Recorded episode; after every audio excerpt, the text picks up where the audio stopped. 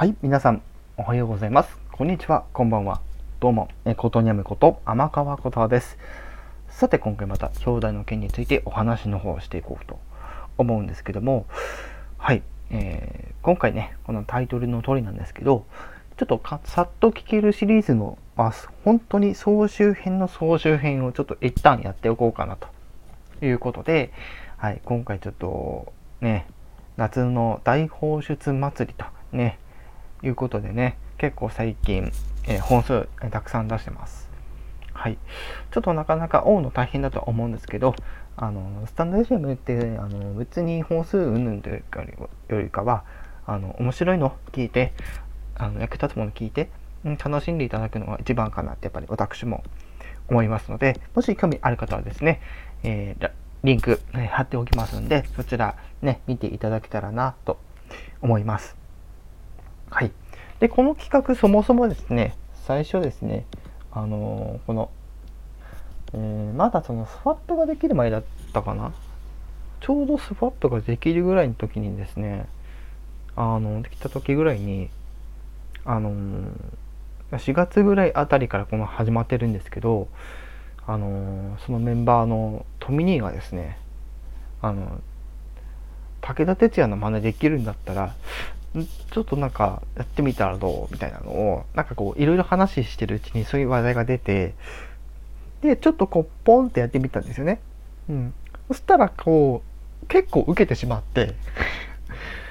そう10回以上回ればでも20回いかないわね、結構いいところなんですよね。ただ私の望みとしてもうちょっと待ってほしいんだけどっていうのがあるんですけど、まあ別にそこはまあいいとして、はい。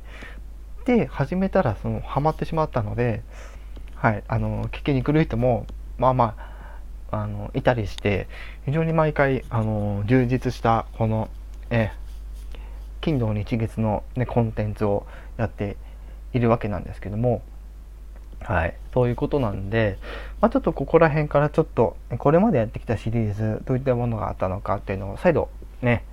口頭でちょっとお伝えできたらなって思います。はい。ということで、まず、さっと聞けるシリーズになる前ですね。最初は本当に武田鉄矢さんのモノマネをしようってところで始めたのが、さっと聞ける、もしも武田鉄矢が親父度全振りしてたらっていうタイトルで、はい、親父ギャグを武田鉄矢さんがやってたらどうなるかみたいなのをね、やってたりしました。で、その間にですね、ショートコントっていうのも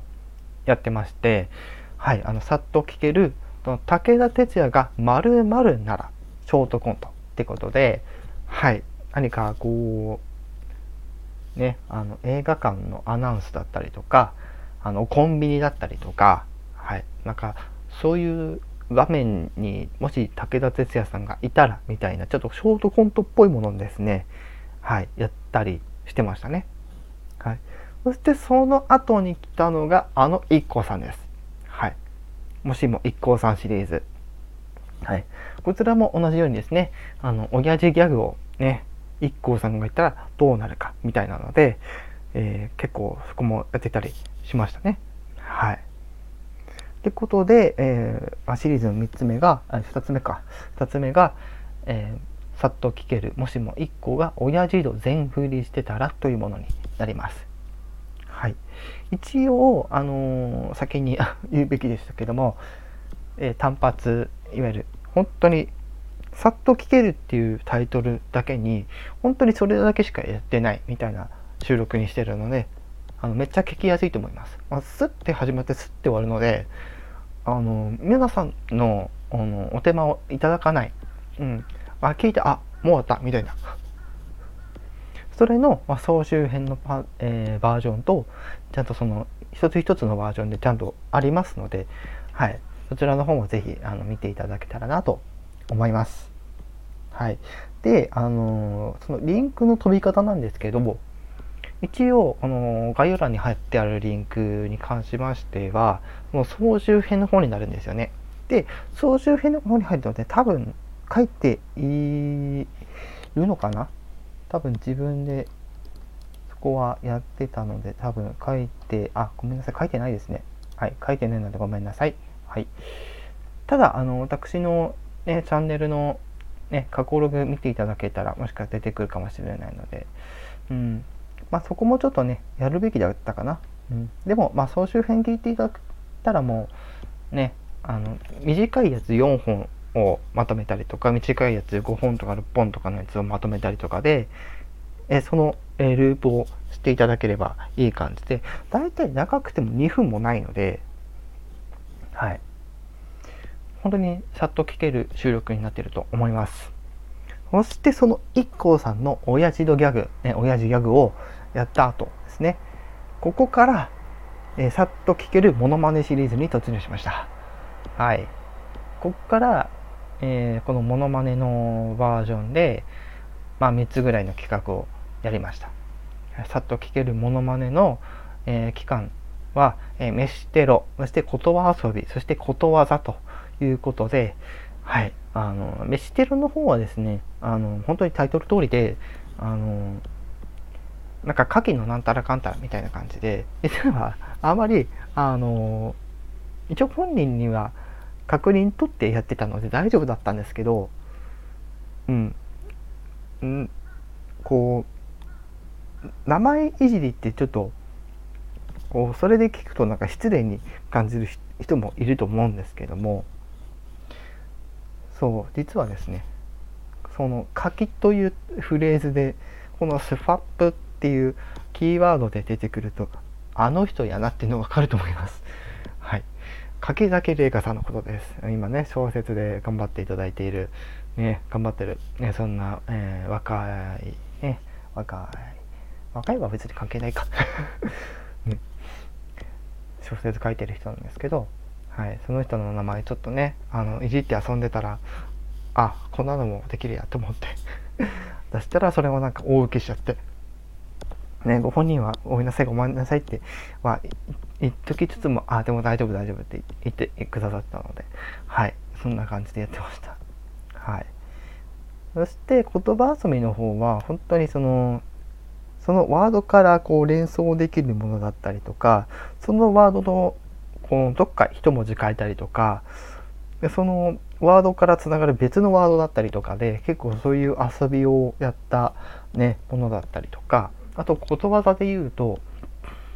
いわゆる日本に存在するこのことわざでちょっと遊んでみるみたいなところで、まあ別にこれはまあ多分大丈夫だと思ってたんですけど、ごめんなさいね本当にこういうことしかできないというかこういうことしかできないというのも変なんですけど、はい、まあそういうこともやったりしてましたね。そして、まあ、直近で言うとそのさっと聞けるシリーズに突入して、まあ、トークギャグやってシチュエーションボイスやってで、シチュエーションボイスの、彼女バージョンやってって感じで、はいやってきております。はい、メステロ、さっと聞けるモノマネメステロがシリーズの3つ目、言葉遊びが4つ目、言葉遣い5つ目、トークギャグで、6つ目、シチュエーションボイスで7つ目っていう感じで7つ目でしょ、っていうことで、はい、もう明日からね上がるあれシチュエーションじゃないけどね、このさっと聞けるシリーズの最新作がまた、金土日月という形で、12時半に、アップされますので、皆さんぜひ今後もですねこのさっと聞けるシリーズできれば長くやっていきたいと思ってます、ね、やっぱりさっと聞ける分だけね皆さん本当に聞いてくださる方はですねだんだん増えてるのかなっていう気はしてたりしてなかったりってところ微妙なんですけどね本当、まあ、このチャンネルも結構新規フォロワーさんを取り入れるっていうなんかちょっと戦略的なところで言うとあれなんですけど、で私もねこの番組やってて楽しくやってますので、はい、皆さんにこう楽しんでいただけるようなこの番組作りをですね、今後もしていきたいと思っております。はい、っていう話でとりあえず仕切りということなんですけども、はい、そうです。ちょっと最後に告知宣伝させてください。はい。ということで、まもなくね、はい、あさってですよね。はい、13日、ハイトーン夏フェス、27日まで開催されます。はい、このスタンド FM のハイトーンという機能を使ってですね、ボイスチェンジしたそのハイトーンで歌ってみたをやるという企画です。はい、詳しくはピコリーナさんの概要、チャンネルの概要を貼っておきます。そちらの方ご確認の上、ぜひ興味のある方は参加してみてください。はい、そしてもう一つ、はい、オリジナル楽曲情報ですね。はい、ということで、現在、2021年10月から配信させていただいているニアフューチャー、こちら現在、配信中でございます。大好評かと言われると微妙なところです。でもこのスタイフの中ではダメ評価がまだ来てないので、まだマシな方だと思ってます。で、そんな、オリジナル楽曲第1弾のカラオケバージョンがいよいよ8月24日から配信されます。そしてその、2日後8月26日にはなんと、このオリジナル楽曲第2弾、初夏の結び、街から海へ、こちらリリースされます。はい、ただ今回合わせてこちらもね、ちょっとまた楽曲情報というところで少しだけお話ししますけど、今回の新曲、初夏の結び、街から海へ、どちらともアカペラでやらせていただいております。はい、また、後日ですね、これに関する企画の情報ございますのでお楽しみくださいませ。はい、ということでちょっと長くなってしまったので、